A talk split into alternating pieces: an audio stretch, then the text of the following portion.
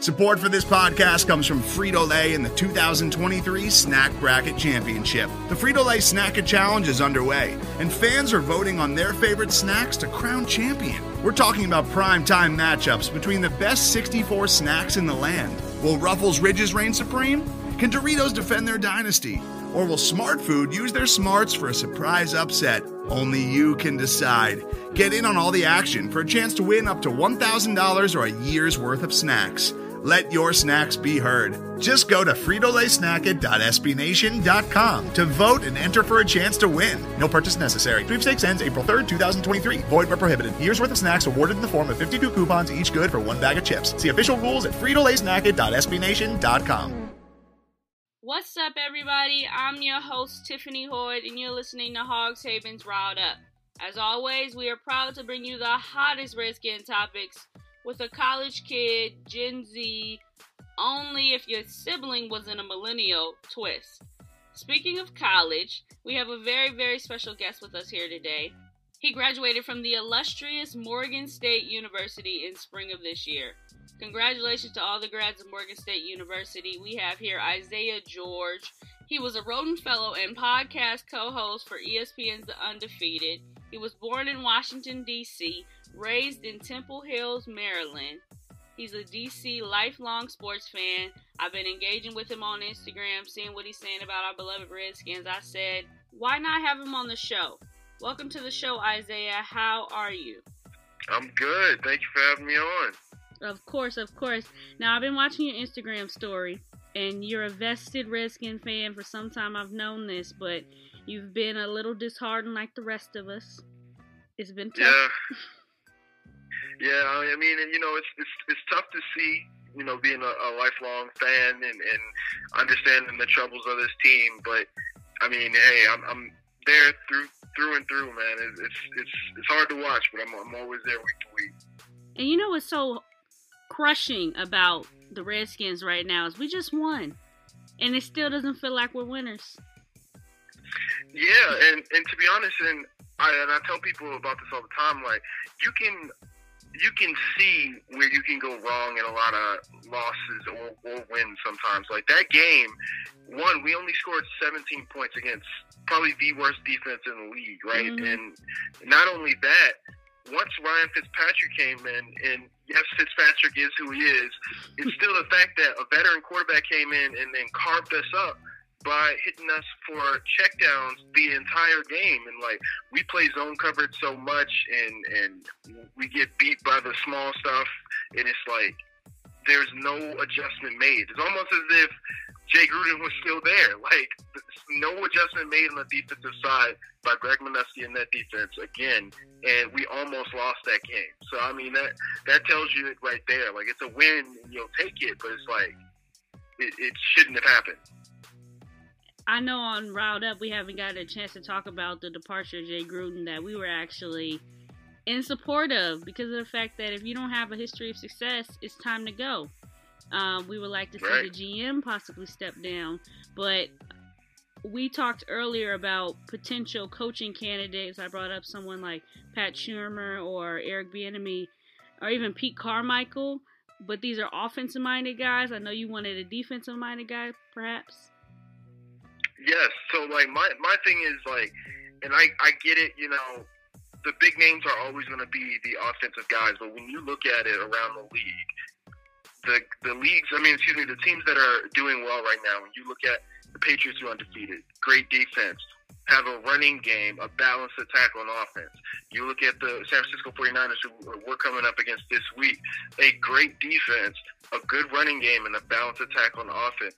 The Packers, even though they just had that Monday night debacle that ended up getting them that game, they have a great defense a running game and a balanced attack on offense. And I think that comes from having a, a defensive mind, defensive minded set when you're, when, you know, a mindset when you're trying to build a team. And I think that's why it would help to get a defensive minded coach. I know one of the earlier rumors once Jay Gruden was gone was obviously Mike Tomlin, and I don't see him leaving Pittsburgh no, anytime Pittsburgh. soon. Be, yeah, I don't see him leaving Pittsburgh anytime soon. If he did, it would be because of the the uh, the position of quarterback, they don't necessarily know which way they're going. If if they let him go, but I don't see that happening. Um, but I would love a guy like that because one, the type of culture that he's going to bring, right? The standard is the standard, um, and he's a defensive-minded coach, and there's way too much talent on the Redskins front seven for us to be as bad as we are. And, and when you look back at it, that comes from that coaching on that side. Here's the thing, though. This is an offensive minded league. And all those teams you mentioned, yeah, they have great defenses, right?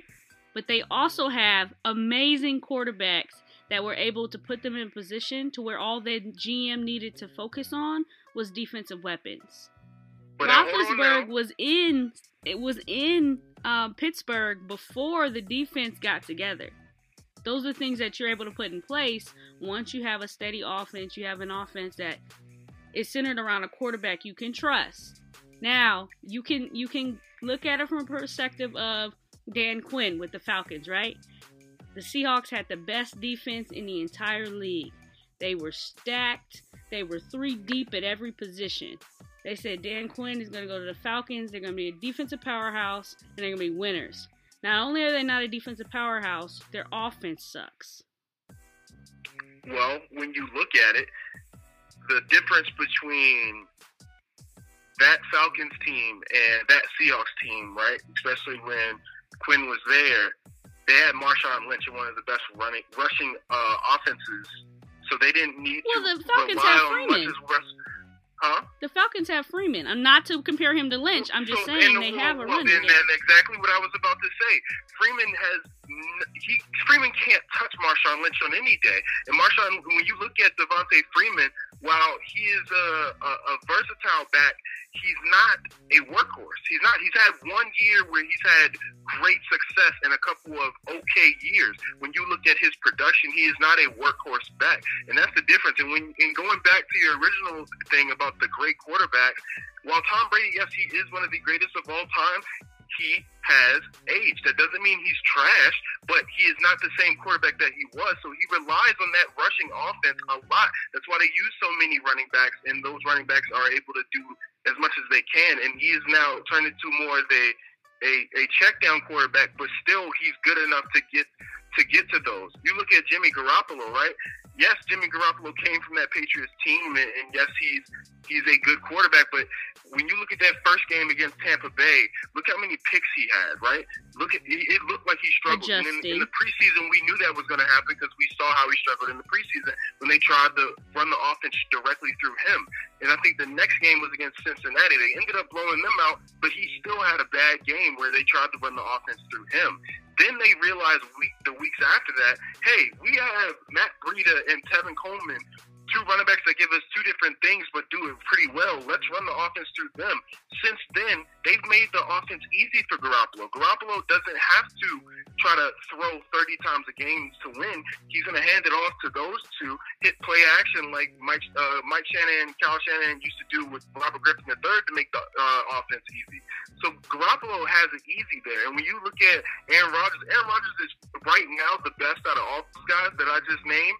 But still, Aaron Rodgers doesn't have to do everything because of the running offense that they now have that Matt LaFleur has implemented in that team. But also, when going back to the defense part, when you have a good defense, you also want to have a good a good rushing attack because now you're keeping your defense off the field longer if you're able to run the ball more. That's just those are just facts. And while Mhm. yeah, those quarterbacks are good, you got to have a good defense, and you still have to have a good rushing attack, even if it's by committee in this league. We're we're enamored with the guys like right like uh, Patrick Mahomes and and the guys coming in with the new air raid offense like Kyler Murray, but it's still the football is still the same sport. You still need a good defense and a good rushing attack to be able to be good in this league or the elite teams, and it's shown in the first couple of weeks of this season. Now, you definitely need a good defense to win football games, but when it comes to a championship caliber, caliber team, you're going to need a good offense. You're going to need a superior offense. You're going to need a superior weapon on the offensive front. Now, whether that's a quarterback, which I think primarily it is, because you can look at the Seahawks, Russell Wilson, he's been understaffed as far as the quality of wide receiver he's had, but he's able to facilitate things because he's that guy. Now, if you have a threat, you have a coach that is thinking, okay, I have to put offensive weapons together, pieces together. Your defense is going to catch up. If you focus solely on the on the defense, you're going to end up with something like the Chicago Bears right now. Mitch Trubisky is not going to get them to the next level, and that's because the Chicago Bears are a team, a organization, coaching staff that is in throughout history primarily focused on a defense. Defense can only do so much. But here's here's the thing with with that team. While they focused on the defense, which was the good part, they made a bad pick and a bad decision in Trubisky when it was time to focus they on the always offense. Cutler. They focused on the offense and they made a bad decision because who were the two guys behind him in that same round? If I'm not mistaken, uh, Patrick Mahomes and oh and, yeah, they uh, they Deshaun missed. Watson. Am I not? They missed. Am I right? Yeah, they missed. Right. So so they missed, and they went on a guy who only started one year in college. So that that's where they went wrong. But still, when you look at that offense, that offense has Allen Robinson, that offense has Tarik Cohen, that offense has David Montgomery, like that offense has Taylor Gabriel. That offense has weapons that can work. And you see that even with Chase Daniel. Chase Daniel is a backup and he's a spot starter, but he's able to use some of those things. So if they would have But all made of the this right is decision on the quarterback, they would have been a great team. It was just that they chose wrong when it came to getting a quarterback. That's it. That's that's that's the fine line for the Chicago Bears. all of this is settling though. The Washington Redskins are at, are in a position right now where you have an opportunity to bring a new coach in, potentially a new GM, and you don't have to settle. You don't have to settle. Okay, let's just get a good defense. No, if you get an offensive-minded coach, that coach is going to come in. He's going to identify the proper quarterback, whether he's going to be able to um, bring Dwayne Haskins up to the speed he needs to be at in order to succeed in this league. He's not. He's gonna know when to throw him in the game, when to take him out. As far as a young guy, of course, this is all hypothetical. I don't think they're gonna bring anyone in before the end of the season. I think they're gonna ride it out with the interim head coach. But I'm saying you need a guy that's gonna come in and treat our offense in a way that it has yet to be treated in a long time. Like we talked about the the lacking the lack on this team as far as wide receiver. We talked about the lack on this team as far as offensive line. These are all things that we saw going in going out of last season and into this season. So all that off time we're picking up defensive weapons. We're getting defensive guys like Sweat in the draft when we need to be analyzing offensive threats. And this is this is the thing, right? So coming into the year before all the drama had started, one, this we knew Jay Gruden even knew that this was his last straw. He needed to win now. But this this the Redskins weren't in a position to win now. One, we knew we needed a quarterback. Alex Smith uh, that that leg injury was horrific Mm. and possibly a career ender. So we needed a quarterback. That was the thing. We went out and got Dwayne Haskins. That's not the guy he wanted, but and and that's the thing, and that was known also, which made this made all the drama start. Right? Knew everybody knew that Jay Gruden did not want Dwayne Haskins because he knew he needed to win now, and Dwayne Haskins needed to develop. So that's the first part right there. The second part, with Trent Williams being out, uh, we signed Ereck Flowers to play left guard. We didn't know what we were going to get out of him. He's been actually solid this year, but we don't have our big left tackle there. And the other part of the line, Brandon Scherff has been okay, but Morgan Moses could obviously play better. So the offensive line needs work. The running back position was mishandled in a personnel situation. Basically, having Adrian Peterson a healthy scratch for that first game, that was a bad decision by Jay Gruden. And the way he's used the running backs, bad decision. We have talent with Terry McLaurin. John, while uh, Paul Richardson isn't the best wide receiver, he can still be utilized. We have a good slot receiver in Trey Quinn. There are weapons on that team, but we don't have the offensive line to be doing those type of things. And but and we also we didn't have the personnel usage that we should have under Jay Gruden. So whoever we have to come in, they have to have the right mindset on all the coaches all together, and also be on the same mindset as the upper management and ownership because that was the part, and it really is it's messed up all our coaches in the last what the last six or the last uh, coaches that we've had over Dan Snyder, if they haven't had the same mindset as the management and the owner, it's gone downhill. We've seen it, and, and and we saw it with Jay in these first five weeks, where he's upset. You know he has to win now, but he didn't get the guys necessarily that he wanted. He couldn't coach those guys. He couldn't adjust to those guys, and that was the downfall. So whoever comes in here has to be on the same page as the owner. And while I know everybody wants to say, uh, "Well, Dan Snyder needs to sell the team," trust me, I, I understand, and I, and I, I get it too. The thing is, you can't make people do that. I mean, No. unless they're the um, the only time we've ever seen someone really ha- like forced to sell a team is when uh, the LA Clippers in the, in, Yeah. the, in basketball, right? Somebody has to get caught doing something. Somebody has to get in trouble with something for that to happen. But I think the first step also is is getting rid of Bruce Allen. I'm not sure how that happened because it seems like he has something on Dan Snyder that nobody else has because he hasn't been fired out of all of this turmoil. But we have to get better man, uh, front, front management. I mean, excuse me, a better front office right now, and a coach who's going to be on the same page, who wants to coach Dwayne Haskins, who wants to develop Dwayne Haskins, and that's going to be the first step. It's going to be a long haul. This is going to be a long, and I don't even want to call it a rebuild. It's going to be a long build for whoever comes in here. Absolutely. Because I mean, we we have, like I said, we have the talent on defense. We have skilled player positions on offense that can get the job done. We just need an offensive line, and we need someone who knows how to use that talent. what do you think about Pagano? Pagano, I mean, I think he did well in Indianapolis, and the only thing why I'm hesitant of him is you saw the, the main thing with Andrew Luck, and probably one of the reasons he retired. They took so long getting that offensive line together. Mm. Andrew Luck took so many hits. I mean, his his injury list could be longer than a, a boxer or a, U, a UFC fighter. It's it's it's ridiculous. So if he did that with Andrew Luck, and obviously you know that's that's front office um, working with them to get the right players and stuff like that. But it's like, yo, if we can't, if we if you couldn't protect Andrew Luck, how are you going to protect Dwayne Haskins?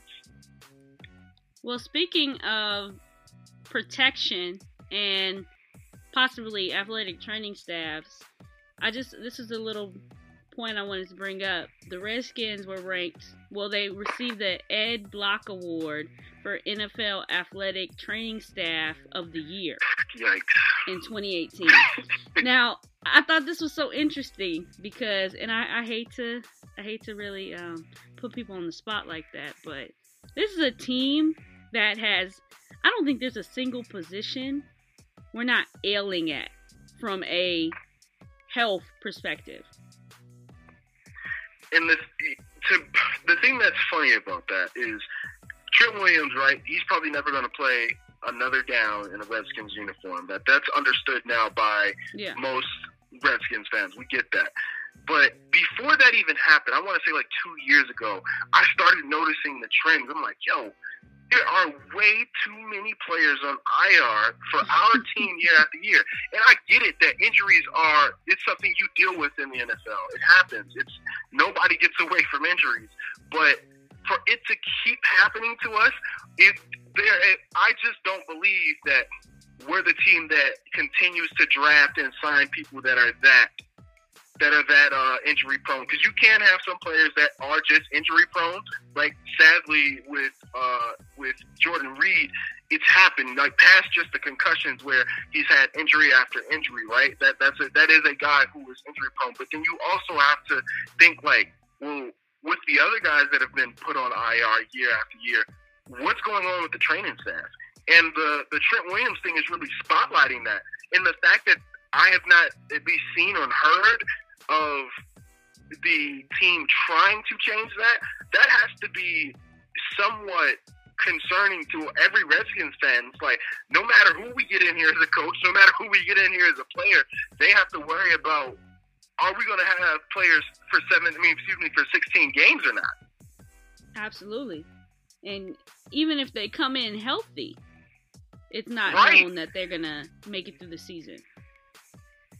It, it's it's mind-boggling. It's it, I've never seen anything like this, and I mean, even you can really take it all the way back to the RG3 situation, right, and how that was handled in 2012.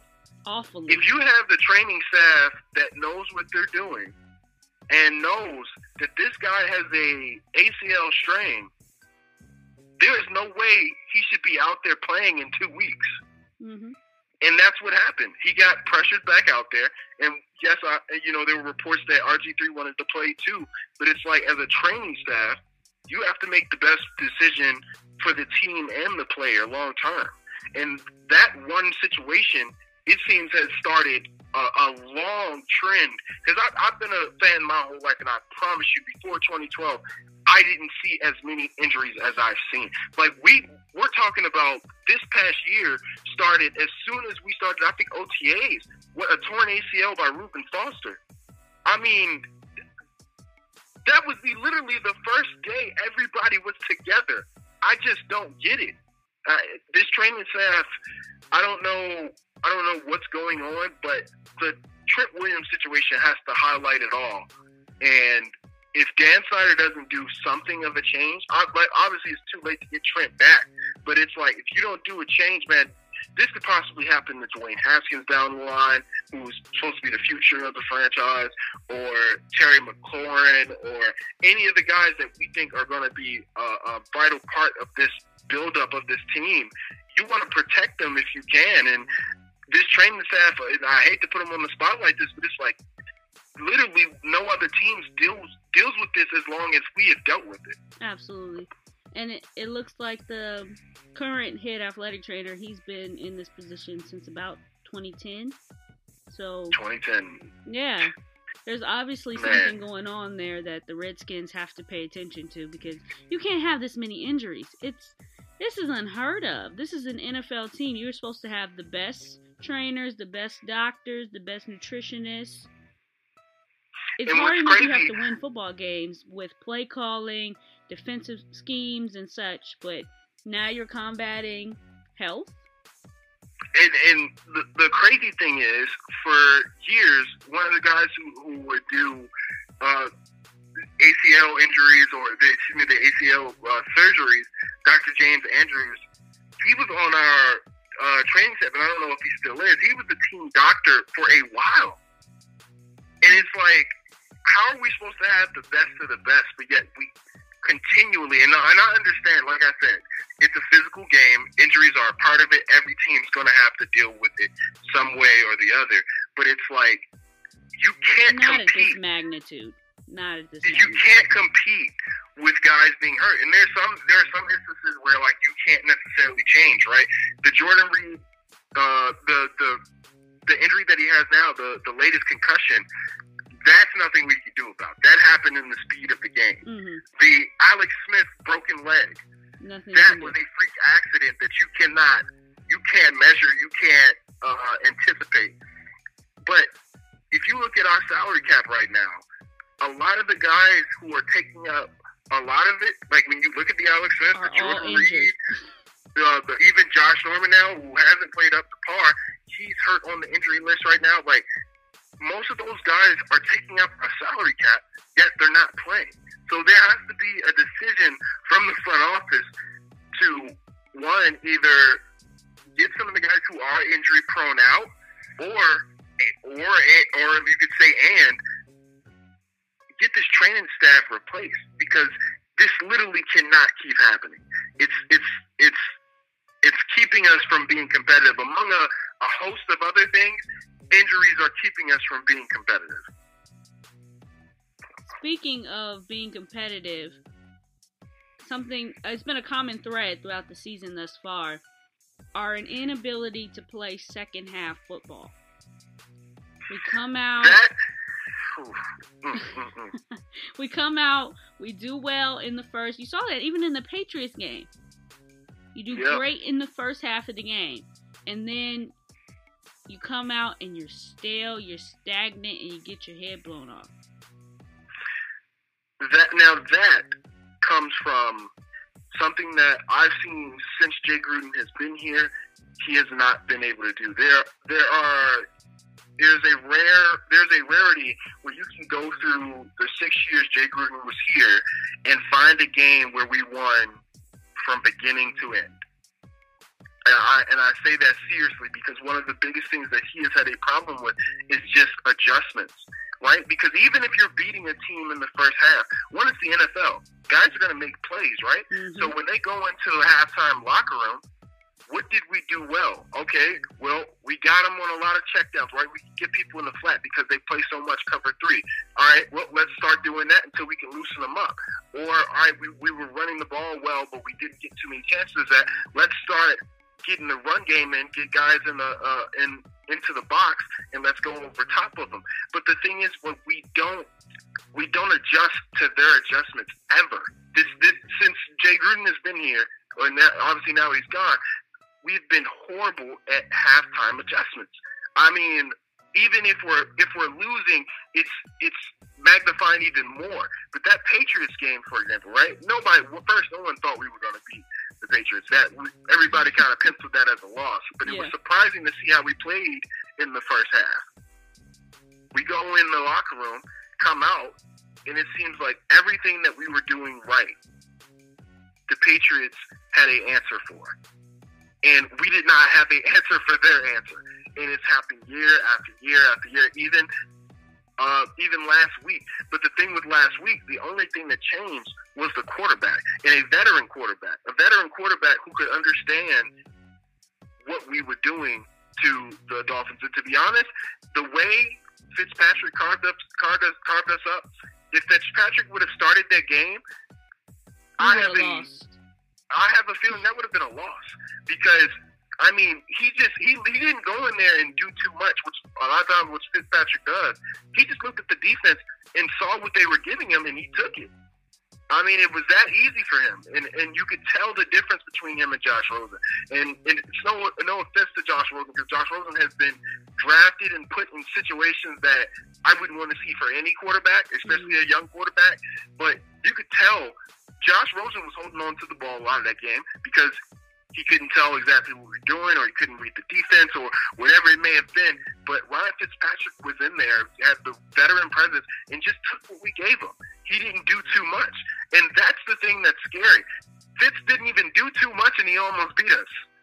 like it's it's it's crazy, and it's It's that honestly obviously goes on Greg Manusky, who has been here for the last couple of years, and, and and that's one of the reasons why I think we should go because we haven't we haven't got been able to get a defensive coordinator in this building for a while. I mean, we tried to replace Manusky this offseason, and guys just weren't biting. Hmm. It's it's as simple as that. So is that another contention on why we need a defensive minded head coach because we can't seem to get a assistant coach in? I mean, that's one of the reasons. I mean, but now also you have to realize, and, and you know this too with, with your background in, in football, that football coaches stick together, right? It is a Their staff. it is a staff. business of knowing people, right? Mhm. You, you, your staff sticks together. So if you have a good, if there is a good offensive coach, right, that we can get who is connected with a, a defensive, a good defensive coach that can get someone in here, they can uh, actually get production out of this talent, then I think, then I think we should, we can go that way. But when you look at it, some of the guys that you're naming, right, like with the Kansas City offensive coordinator, I, I hate to say it, but I damn sure wouldn't want him to bring anybody from the uh, defensive side of the Chiefs um, team because I mean that Chiefs defense is not keeping them in games. Mm-mm. If you want to look at, if you want to look at, uh, uh, what was a lot of people have uh, started at first was who was I'm I'm blanking on his name right now. The offensive coordinator for Tampa Bay, Leftwich, Byron Leftwich. People were saying him. Well, I, I really don't want remember when someone Byron from was a uh, Tampa. Bay. Yeah, he's a quarterback, and he was a and he was a young quarterback, a black quarterback in this league at one point, which I think could be good for Haskins. But still, who would he bring on the defensive side? And, you know, and I think that's the biggest thing, and that's one of the biggest things when anybody is interviewing these head coaches is, you know, you're not really always, even though I want a defensive-minded coach, as a head coach, you're not always going to be hands-on with whatever side of the ball. You have to be, you know, you have to be a manager of sorts. And people say it a, a lot of times, and it's true. To be a head coach, you got to be a leader of men, right? So you got to get people to do their jobs or, or get more out of them. And I think if we can have a defensive-minded head coach, that's going to help to start with the build-up of this team because that's where we have the most talent right now. Okay, I'll give you that. I'll give you that, but I would honestly not as a head coach, but I'm just talking about this team needs development. Like you said, we need to build, not rebuild, but yeah. build. And a guy who I think can be put in a position to build this offense. I'm not from a head coach perspective because I don't think he's quite ready for that. And he might not be willing to come back to the NFL at all. But Kiffin, I think that Lane Kiffin would be a great offensive coordinator for the Redskins a coordinator, I could see it. I could see it. I just don't know if I trust him with his head coaching experience. And then no, another I, I don't see him as a head coach. Yeah, and then uh, another reason why is because if you look at the um, the Cardinals, right? You bring in a guy who Cliff Kingsbury, who didn't have a lot of success as a head coach uh, in college, but he had a system that would fit Kyler Murray. And this is where it goes back to having that one game. And I know a defensive mind coach would have that one game. The Cardinals right now, they're airing it out, but they're not winning a lot of games. Mm-hmm. The last two games, what they beat the Bengals and the Falcons, whose secondary is is, is just out of sorts right now, right? Because they're just yeah. airing it out. And I just don't think you win in this league like that. You can have you you should have a quarterback who can make all the throws. Yes, right? You should be able to pass the ball, but running the ball or having a balanced attack, keeping a defense honest, that is a real thing, and it's it's the reason why you see the teams year after year be so good. Like if you look at the, the Patriots, yes, they have Tom Brady. He is the greatest of all time. But if you look at the seasons past, they have always had either a running back that they could trust and give the ball to uh, a lot of times in a game, or had a committee where they have a lot of guys who do something, or have that you know that guy like a Dion Lewis in the past, or James White of the present, right? Or they they that's a team that's always been balanced, but people focus on the quarterback so much in this league and, and focus on Tom Brady and, and rightfully so. But that team has always been balanced. That's that's been something that they've always had. They've always had either a good running back or a good running back committee. So it's like having and they also have one of the best defensive head coaches ever, just point blank, in Bill Belichick he has always had a good defense. I don't know if you can ever look back and, and see where there was a year where they lacked on defense. That he doesn't allow that to happen. So that's why I think that's the, the blueprint right there of any good team in this in this league. Any good team needs a defense. I don't know how quickly a defense is going to come together because I honestly thought that we were going to have a amazing defense this season but due to injuries and lackluster uh, decision making by Manusky and such, that has not happened. But that's the reason right there. And, and when you look at, and I want to bring it back to the Falcons for a second. That Falcons secondary, right? It's, it's trash. Everybody can see that. The product they are putting on is very bad. But they still have talent in that secondary, so it makes no sense why they're so bad, except for the coaching, right? Quinn, he fired his, from what I understand, he fired his defense coordinator, got another one in there, but he is running the defensive play calling, and it has gotten worse. It, it has. has gotten worse, and it's like it comes from coaching. They, the, when you look at it, they have just that that Texans game where Watson had five touchdowns. There were several times where Will Fuller was just unguarded because people were not talking, people were not disciplined, and that goes back to the Redskins. People are not the um, defensive backs are not talking on the back end. They are not disciplined, and sometimes it's just flat out confusion. That first game in, in uh, against the Eagles in Week One, I don't know how many times I saw defensive backs looking around with their hands up, looking for the signal, or confused on what's happened when a guy motions. Like that comes from the time in the preseason and the um, defense that's being implemented. There's too much talent on that defensive side for us to be as bad as we are. Yeah, you have a guy who came in like Landon Collins, and you're fully expecting him to be a superstar for you. And I don't know if I can put it all on Landon Collins. No, I mean, and the thing is, and yeah, we gave him a lot of money. I know a lot of people were like, well, he's a safety, and you don't want to give a safety that much money. If you do, you want to see him with the turnovers and, and all of that. But the thing is, that's not what Landon Collins does. Landon Collins got bring in, yeah, he got brought in to help with the run defense, which he has. But it's like that's still not enough because the way that we run our defense, the way that we use our personnel, Greg Manusky, I'm not sure what Bill Callahan well, why Bill Callahan didn't let him go. I, I somewhat get it being an interim coach, right? Because you're not going to bring a coach mid-season. That just doesn't happen on any side of the ball. Mm-hmm. You may upgrade somebody, but you uh, on the like uh, one of the position coaches, but you won't bring someone in mid-year. So maybe that's why. But Manusky, I mean, he has got to go. he um, he literally almost lost us the game for that Dolphins game uh, last week. We played soft coverage the entire time that last drive. And once again, Fitzpatrick didn't have to do anything extra. He just found the open guy underneath every single time, drove down the field, and scored a touchdown. I'm going to have to hold you. I'm going to have to hold you right there. We're going to come back and discuss what Kyle Shanahan had to say about his time with the Redskins. Welcome back, everyone, and we are here discussing what Kyle Shanahan had to say about his time with the Redskins. He was basically like good riddance.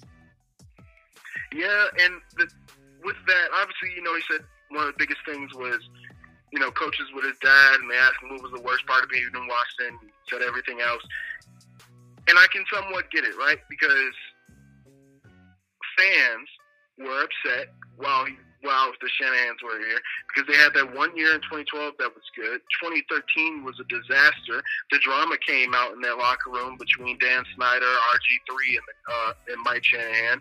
Uh, if you look the years before, Rex Grossman at quarterback and, and Donovan McNabb, I mean that's not going to do you a lot right there. So I think while he was in Washington, Mike Shanahan and, and Kyle Shanahan were never eye to eye with front office and, and the ownership. And while that does fall a lot on the front office and the ownership, it's like it's one of those things where if those two things collide, it won't be a good team. Coach after coach, it's collided. We have to find someone in here who is going to be on the same note as the front office and ownership. It's it's simple because at the end of the day, while the front office can be changed, the ownership can't. No. It's like like we It said, we, it it, it is what it is, and it, it's sad to say we can't change it. We, it's, it's literally nothing we can do. I mean, unless Dan Snyder comes out here and, and gets caught in some type of controversy, it's nothing we can do about that. So, and I think Snyder has to, at some point, understand the best owners in the league. They don't step in on every decision. They don't. And I and to be honest, to be frankly honest, in the last couple of years, up until the Dwayne Haskins thing, I'd say in the last two to three years, he has not stepped in as much. And then the Dwayne Haskins debacle happened. And I trust me, I, I like Haskins, and, and I think he can thrive here. But it soured this season when he stepped in and decided that he wanted Haskins because it started the rift between him and Jay Gruden and the front office and everything. But also, when you look at it, Tiffany, I, I don't know anybody, any quarterback that I've seen on that roster. I mean, out of the uh, draft this past year, I'm not sure who we would have picked. Drew Lock, like no. Daniel Jones No. was gone. Haskins was the only guy to take. He was the only guy right? to take. It was, and I it was it was three guys coming into the draft that people looked at as the top pick because of what they did. Right? Kyler Murray was having that but he was going too early. right. Go, we know what it was with that. And then Daniel Jones, who was a starter at Duke under Peyton Manning's old coach. That's to be honest, that's why he got the biggest hype that he did. hmm And we have Dwayne Haskins, who threw 50 touchdowns in one season starting. You have to take Dwayne Haskins. There is no other There was there was no other option. there's no other universe where you don't take Dwayne Haskins. But with Right, that but- being said, but to be honest, you also know that also comes from why why Jay Gruden didn't want him. Jay Gruden knew he had to win now. That's one thing. Two, Jay Gruden knew if we pick him, we have to develop him. That's one thing that, to be honest, I don't know if Jay Gruden can necessarily do. I if, when you look at his history, right? He couldn't develop Robert Griffin III into a passer. Jay Gruden at this point, at any point this season, last season, I don't think he. Well, I'm not gonna say last season because he ha- he did select the trade or he was a part of the trade. They brought Alex Smith and it was up and But yeah, it was Alex down. Smith was Alex Smith was a veteran. Alex Smith had been in this league for a while. Alex Smith didn't need any development. no, He was a plug and play guy. I don't think, and I'm being quite honest, I don't think Jay Gruden can develop a quarterback. I don't When think you so look either. at Andy Dalton in Cincinnati, Andy Dalton has been the same guy year after year. There has been no, like literally, there has been no, there's been no year where it's like, gosh, Andy Dalton is elite. He's Even when Jay Gruden was there, right? Yeah. And when you look at it, Kirk Cousins, I wanted Kirk Cousins gone after like that second year because it's like it is what it is with him. We are not going to get better with him, and like he's not going to get farther than what he is. like, and the Kirk Vikings are Cousins is a that. out. starting NFL quarterback, but he's not better than that. Like that's it. He's just a starting NFL quarterback. Literally it. And Jay Gruden couldn't develop him past that. I don't think he can develop a quarterback, and that's why he didn't want Haskins. He knows that's too hard of a job for him. and that's why he's out. Now, if Jason Garrett is not the head coach of the Dallas Cowboys by the end of the year, do you think he's someone that can work with Dan Snyder? Because that is that is what we come to the conclusion of. A coach has to be able to work with Dan Snyder, and I think that's why Right. um, our GM as it is as it is is because he gets along with Snyder. And so, do you think that Garrett? I'm just trying to put it in a scenario where Mm. we could possibly get a coach that can do something with this team, um, and it's a coach that is all. Is he kind of even kill offense, defense? I think. Yeah. He, yeah, he's kind of even kill. Do you think he can? What I will out? say, and I, I'm not necessarily sure I, I like a Garrett hiring. What I will say though is I don't think I've seen a time where Jason Garrett and Jerry Jones isn't on the same page. exactly. So they might. He might that- not be going that's anywhere. That's like the one plus in his book. yeah. Like it, and like we've said, I mean, if you're going to come in to Washington and, and be the head coach, you got to be on the same page as the owner. It's it's something that we can't we can't fight anymore. It's, it's something that we understand. It's because It it, won't be is what it changed. But you got to be on the same page. And and any coach, and really, it's it's hard to really imagine any coach having to deal so much with the owner on that type of level. But anytime Jerry Jones comes out and says something, you never hear Jason Garrett right having a pushback on that. And that can be seen as a good or a bad thing, but when it comes to working with the ownership in in uh, in Washington, I mean, if if that's the case, but also it's a long season. Uh, I'm not sure Jason Garrett would necessarily be available, and it's a long season. I'm not sold on the Eagles. I'm not sold on the Cowboys, but I know for sure the Giants and the Skip Redskins Bayless? aren't winning. Huh? You're not Skip Bayless. Say, wait, wait, wait, wait. Skip Bayless is what? Skip Skip said the Cowboys are going all the way. Oh Lord have mercy. I have no idea about that, but I do think that the only two teams in the NFC East that have a chance at winning this division is the Cowboys and the Eagles. The Eagles secondary is porous right now, and the Cowboys, their defense, once again, like kind of like us, has a lot of talent, but hasn't shown it in the Can't it games where they need it. Right, they they haven't put it together yet in the games where they need it. But if it's anybody that I would bet on, and, and it sounds bad as a Redskins team, but just logically looking, like I, I think the Cowboys probably have the best chance to win this division. You have a guy, one, you have all the talent on defense. I'm talking secondary, uh, linebackers, the the front end with the with the defensive linemen. They have the talent there. When you look at the offense, Dak is more than a capable capable quarterback when you have a guy like Zeke Elliott to hand it off to, and they, if they don't get away from that. And if their offensive line stays healthy this year, we all know Cowboys have had one of the best offensive line, at least rushing offensive line that we've seen in the league for years. So, talent wise, the Cowboys have the best chance, but it's if they can put it together. And it's like we know it's a two it's a two team race right now. The Giants are what they are, even with Daniel Jones Even being Daniel Jones. somewhat good. The Giants are what they are, and we are what we are as the Redskins. So it's like it's a two team race, and the fact that the Eagles secondary looks so bad is the reason why I feel like the, the Cowboys are probably going to get the edge in this division. I think Even the if they don't Cowboys go have far the the weapons. playoffs. If they're able to come together as a team, I think that's been their biggest issue this season. They have games where they're just not on one accord. That's offensive and offensively and defensively. They just don't play right together. Yeah, So I mean, oh, go ahead. is Scary Terry with a quarterback other than well no, I'm just gonna say if Scary Terry had a serious NFL starting quarterback, is Mhm. Scary Terry the rookie of the year? To be honest, I think he's rookie of the year either way. Because when you look at it, Case Keenum had a horrible game against the Dolphins. People don't want to, and, and to be honest, he hasn't looked good in any of the games we've really played. The stats look good, have or have But if you good. watch the but game, you're like if you watch the game, you notice that half of that stuff comes in, in garbage time. In the Dolphins game, he looked horrible against a team where Xavier Howard wasn't even playing, right? But he had 166 yards, right? He had he was 13 to 28, 13 to 25, one of those.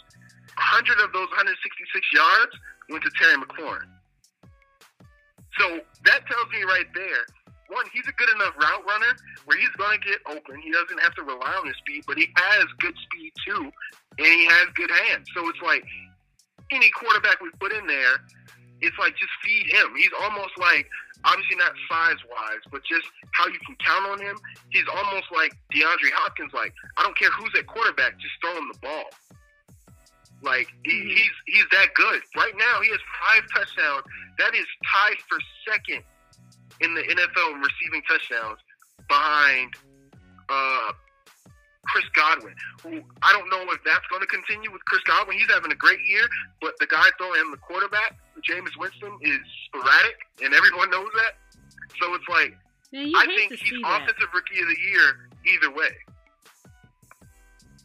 Yeah, I think that he has a big chance of getting there. I don't know if, but when it's all said and done, if he'll beat out a Gardner Minshew at this rate or a Kyler But the Murray. thing, the thing is though, is like Gardner Minshew. He's had some good fourth fourth quarter drives. He has, um, and then things like that in fourth quarter performances. But it's like he has yeah, a celebrity though. right, and it's I- it's not. When you look at his numbers, it's not huge numbers. The thing that Terry McLaurin is doing, he's scoring. Like he's he's getting open against guys that like even the Patriots game where he didn't score, he was getting open on Stephen Gilmore, who's one of the best He's- quarterbacks in in the league this year. He's super talented, but I'm saying when it comes to the celebrity of Minshew and Murray, That's I don't yeah. know if he's gonna be able to pull it out because of that. Because he doesn't necessarily have the celebrity. I, I get that, and also it's a quarterback-driven league. I, I understand that. The other thing, though, with those guys is can Cliff Kingsbury get Kyler Murray to do what he did against the bad teams, against the good teams? Mm. Because that's going to matter, right? When it, when it comes to, because to be honest, it's almost like a uh, rookie of the year is like a stat-driven thing. When you when you look at it, and especially for quarterbacks, is is Kyler going to be able to put up those stats? And Gardner Minshew rarely puts up like really mind-boggling stats. When you look at his, when you really look at the way he plays, like they have Leonard Fournette to hand the ball back to, and they they do that a lot. Trust me. So I think that's going to be the thing that hinders Gardner Minshew is, is the fact they give it off to Leonard Fournette so much. The thing that's going to hinder, or, or at least make or break Kyler Murray's year, is if he can do this against the good teams. If he can, then it's going to be hard for for Terry McLaurin to win that Offensive Rookie Year because it's a quarterback-driven league. But if Kyler Murray stays on the course that he is, I think that Terry McLaurin is in that number one spot. Another guy, though, in the Rookie of the Year that I think people should at the very least look at is Josh Jacobs of the Raiders. Yeah, That kid at that Alabama, running back is he's different. he he is he's outstanding. he's on a team that we don't know what they're really going to do this year. They're like right, we're like we don't really know what the Raiders are yet. But it's like if they keep handing him the ball, they got a chance. With Antonio And Brown, they were a, definitely a playoff team. I'll say that. I don't know if at this point they'll be able to keep up the momentum, but the Raiders look good. They do, and like I said, I, I don't I don't necessarily know what they are right now. That's because it's first part of the season. It's a long year, but Terry McLaurin though he's he, he's on the right path, and I, I don't care who's in there at quarterback. Some just throw him the ball. And also another thing, when it Dwayne Haskins, right? Just to bring it full circle, like if if Dwayne Haskins had got to play against the Giants with Terry McLaurin, I think that game would have gone a little bit better. I, I, I truly do because one, they had the chemistry, right? They had the timing because they played in college. I think that game would have gone a little bit better. Dwayne Haskins did not have a lot of timing and chemistry with those other receivers because one, Jay Gruden did not let him practice with the first team, which a lot of backups don't do. I get it. But also in the preseason, something that I saw nobody was saying anything about. At no point did Jay Gruden ever put him in the preseason against first string players just to see what you have in him. But he threw him to Never. the fire. He always played. He always played against the second stringers, But he threw him to the fire in that uh, Giants game. Without a doubt. He, Tiffany, that was the first time Dwayne Haskins had seen live first team reps ever. You're throwing in a game where we're losing, and the first time seeing live first team reps. That that that, that was a horrible decision by Jay Gruden. And I get it. People were calling for it. People people wanted that to happen. I, I understand. People wanted uh, uh, Dwayne Haskins. Hell, I wanted Dwayne Haskins, but I knew that it was going to take some time. You just don't do that. You don't. You just don't do that. Because you actually defeat the purpose of sitting him when you throw him in like that. Exactly. Like, and then another thing, and I get it with uh, with you want Dwayne Haskins to learn right by sitting, which is a smart thing to do. But when you look at the the quarterbacks who did sit right, look at who they sat behind. They either sat Mm. behind a quarterback who was like them or was better than them. Mm. And my Aaron argument is Brett Favre. what is Dwayne Haskins going to learn sitting behind Case Keenum? Hmm. Because Case Keenum right now is playing garbage. And the only time he can play good is in garbage time where the other defense doesn't care.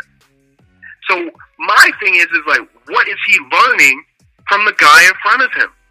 Right? So he be playing? he sat for basically a whole year behind Alex Smith. Alex Smith is not the same quarterback as Patrick Mahomes, but Patrick Mahomes could learn behind Alex Smith. Why? Because Alex Smith does not turn the ball over, and that was one of the things with Patrick Mahomes coming out of college. He was a gunslinger. Sometimes he made decisions where he shouldn't have, and he was able to learn behind Alex Smith when and when not to make some throws. And I think that was a good idea to sit him that year. And it's like, what I, I I can't see throughout the year because it's is it turnovers because Case Keenum he, can turn the ball over. Is it accuracy because Case Keenum's pretty inaccurate? Like what is he learning behind Case Keenum? I think that the biggest concern, and this was a concern that I had, is you're gonna put Dwayne Haskins in the game for the season. You're gonna you're gonna start him out this season. You have an opportunity here to turn him into possibly a, a winner, or somebody that can come out and be a star for them, or you can play him and he can turn into every other draft pick that came to a team without an offensive line and without proper wide receivers and turned into a complete bust.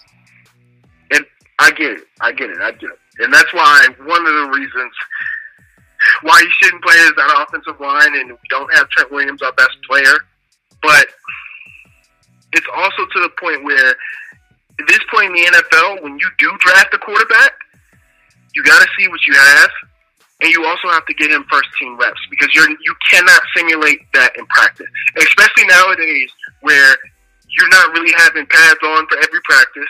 Um, you're not you're not you're not going full speed in practice. Bill Callahan is trying to change a couple things, but we are going a little bit faster, right, in practice and things like that. But it's like you cannot simulate game reps. This year is lost.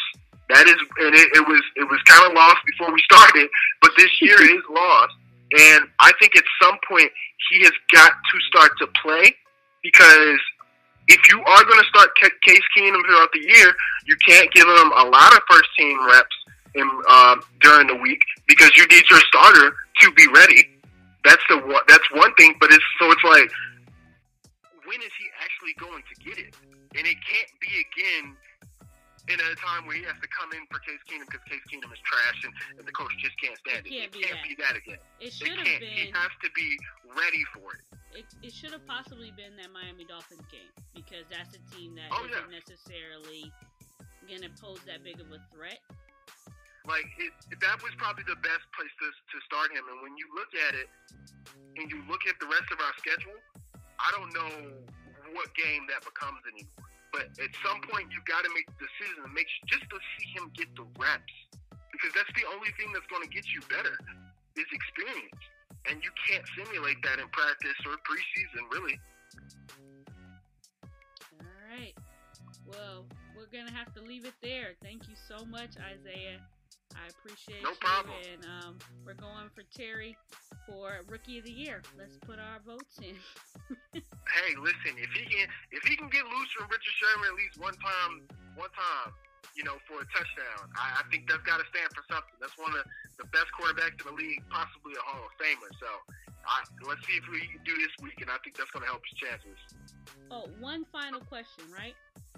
Brandon Beane, the GM for the Buffalo Bills. I don't see him leaving because I think he's doing well at Buffalo and they love him and they have to because he completely redid that entire team.